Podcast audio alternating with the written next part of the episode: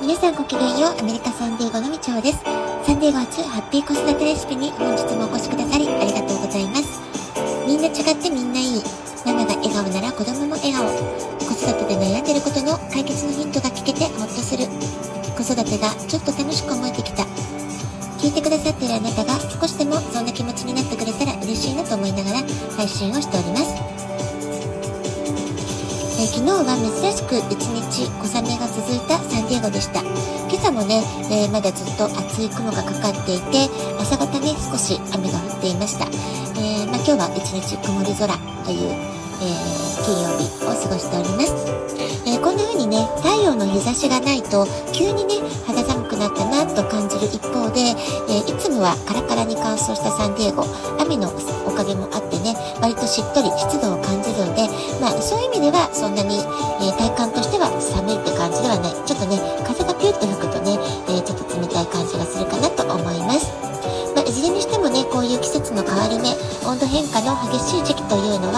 風邪をひきやすかったり、え今日もね、えーお腹の風邪流行ってるみたいだよっていう話もちょっと聞きました。ですので早め早めの、えーセルフケアをしてお大事になさってください。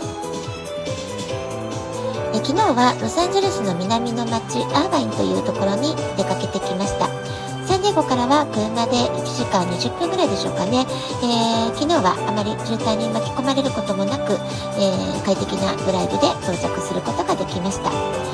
昨日はアーバインで何をしたかというとですね、えー、現代の予防医学健康地域についてのお勉強会という感じで私たちの健康維持にとても大切な、えー、まあ、中でもねとりわけアンチエイジングに非常に大きな効果がある。それから、えー、私たちね毎日スクリーンをたくさん見てますから、え、目を守る、まあ、そういうね大きな効果があると言われているカロテノイドという第7の栄養素と言われてたりするんですけれどもその栄養成分がどんなに大切かっていうこと、まあ、そういったお話をねさせていただきました。そして、えー、勉強会の合間にはねこのカロテノイドが自分の体の中にちゃんとこう十分な量、えー、あるかどうか体の中に足りてるかどうかを確認することができる。そういう健康チェックをする機会があったので、えー、皆参加者の皆さん一緒に、えー、その健康チェックもやってみました。えー、私はこの検査ね、えー、東京、受けたんですけれども今年の春ですね、え六本木の、えオフィスで、え案内してくださった方にこれ検査やってみたらいいよってことで、えやってもらったんですけれどもその時の数値が6.2っていうことでまあ良くもなく悪くもなく平均レベルって感じだったんですよね。で今回は少し上がってるといいなっていうそういう期待もありながら、え検査を、えお願いしたんですけれども、まあ、今回はね7.3ということで、まあ、若ね約 1, 1ポイントぐらいですけど、まあ、若干上がったって感じですけれども数値が良くなっていました。まあ、この間半年ね、えー、ずっとこうとあるサプリメントを毎日毎日飲み続けていたので、まあ、そのね半年の成果っていうものをはっきりと数字で確認することができたかなというふうに思いました。まあね、昨日はね、数字ではっきり目にすることができたんですけれども、この検査を受ける前も、えー、もう3ヶ月ぐらい前からですね、体感としても、あ、なんだか目が全然疲れなくなったなっていう、えー、感覚があったりですとか、歯医者さんに行った時、えー、ディープリクリームをしていただく時に、いつも歯茎が染みて痛いな、嫌だなって毎回思っていたんですよね。まあ、それがね、8月の検査の時、全く痛くなくなって、あれ、なんでこんなに今回は痛くないんだろうってちょっと驚いたことがあったんですよね。体調が良くなっている自覚っていうものが、えー、はっきり感じてはいたんですけれども、まあ、昨日は改めて健康チェック、えー、データとして数字ではっきり出てくると、さらに効果を実感することができてよかったなっていうふうに思いました。え、人はね誰しも生まれた瞬間から、まあ、死に向かって、まあ、生きているっていう言い方もできるわけで、えー、まあね年を重ねていけば、えー、老化現象っていうのはやむを得ないものではありますけれどもでもねそれを少しでも遅らせることができる防ぐ手立てがあるとするならばそれはねやはり知っておきたいですよね。例えばあなたの周りでもお年を召していて、まあ、かなりねこうご高齢の方であってもとっても行動的で若々しい雰囲気の方っていらっしゃるんじゃないでしょうか。逆に反対に、えー、いくらね、年齢的にはお若くても、とても病気がちだったりとか、いつも疲れやすい、まあ、こういったね、方もいらっしゃると思います。まあ、その差は何から来ているのか、私たちが生活習慣病として恐れていることっていうのは、突き詰めていくと、根本的な原因はどこから来ているのか。まあ、それはね、今、もう予防医学とか栄養学の研究って本当に進化していますから、大体答えはもう出ているわけなんですよね。で一言で言うと老化というのは体の中で酸化作用が起きているここに、えー、尽きるわけなんです、まもっとね分かりやすく言うと例えば鉄の釘ありますよね、えー、釘は空気にさらされているとどんどん錆びてしまって最後ボロボロになって崩れていってしまうと思うんですよね。赤サビになってしまうと思うんですけれどもあの状態が酸化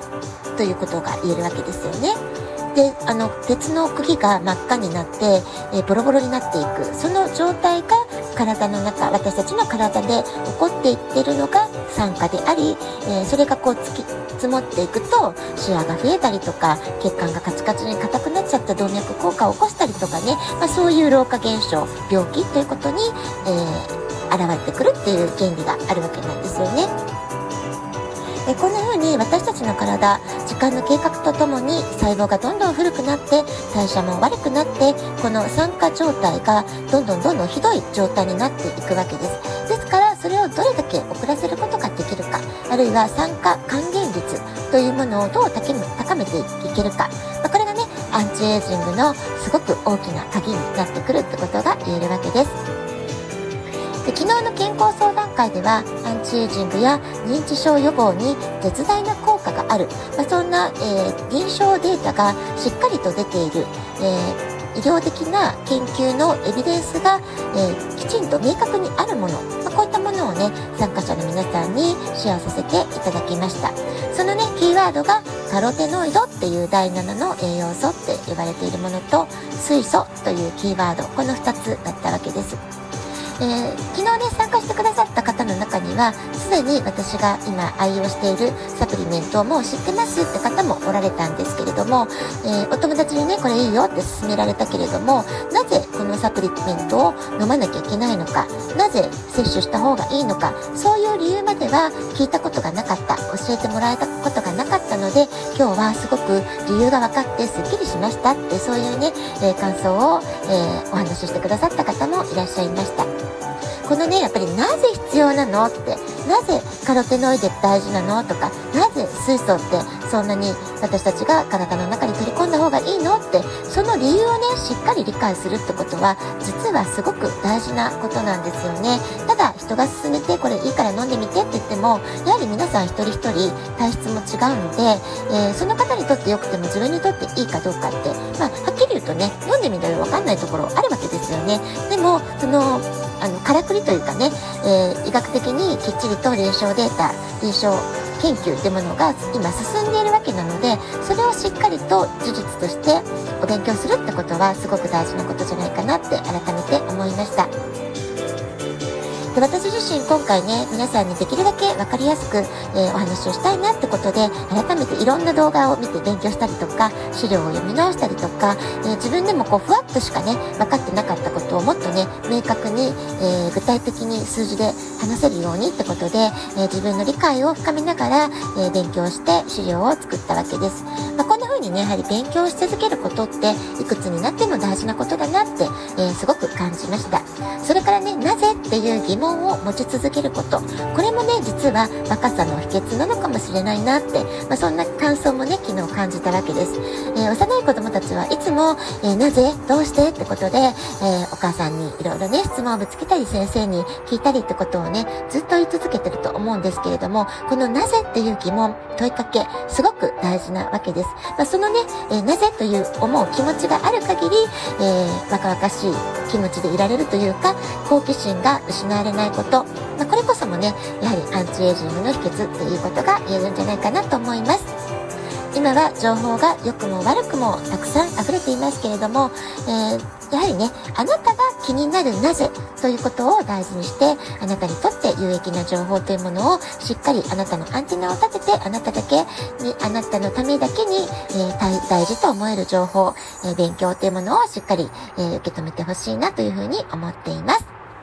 はい、今日はなぜという好奇心がやはり大事だよってことと、えー、アンチエイジングのお話をさせていただきました。では、今日はこの辺で、今日も素敵なお時間をお過ごしください。ごきげんよう、部長でした。さようなら。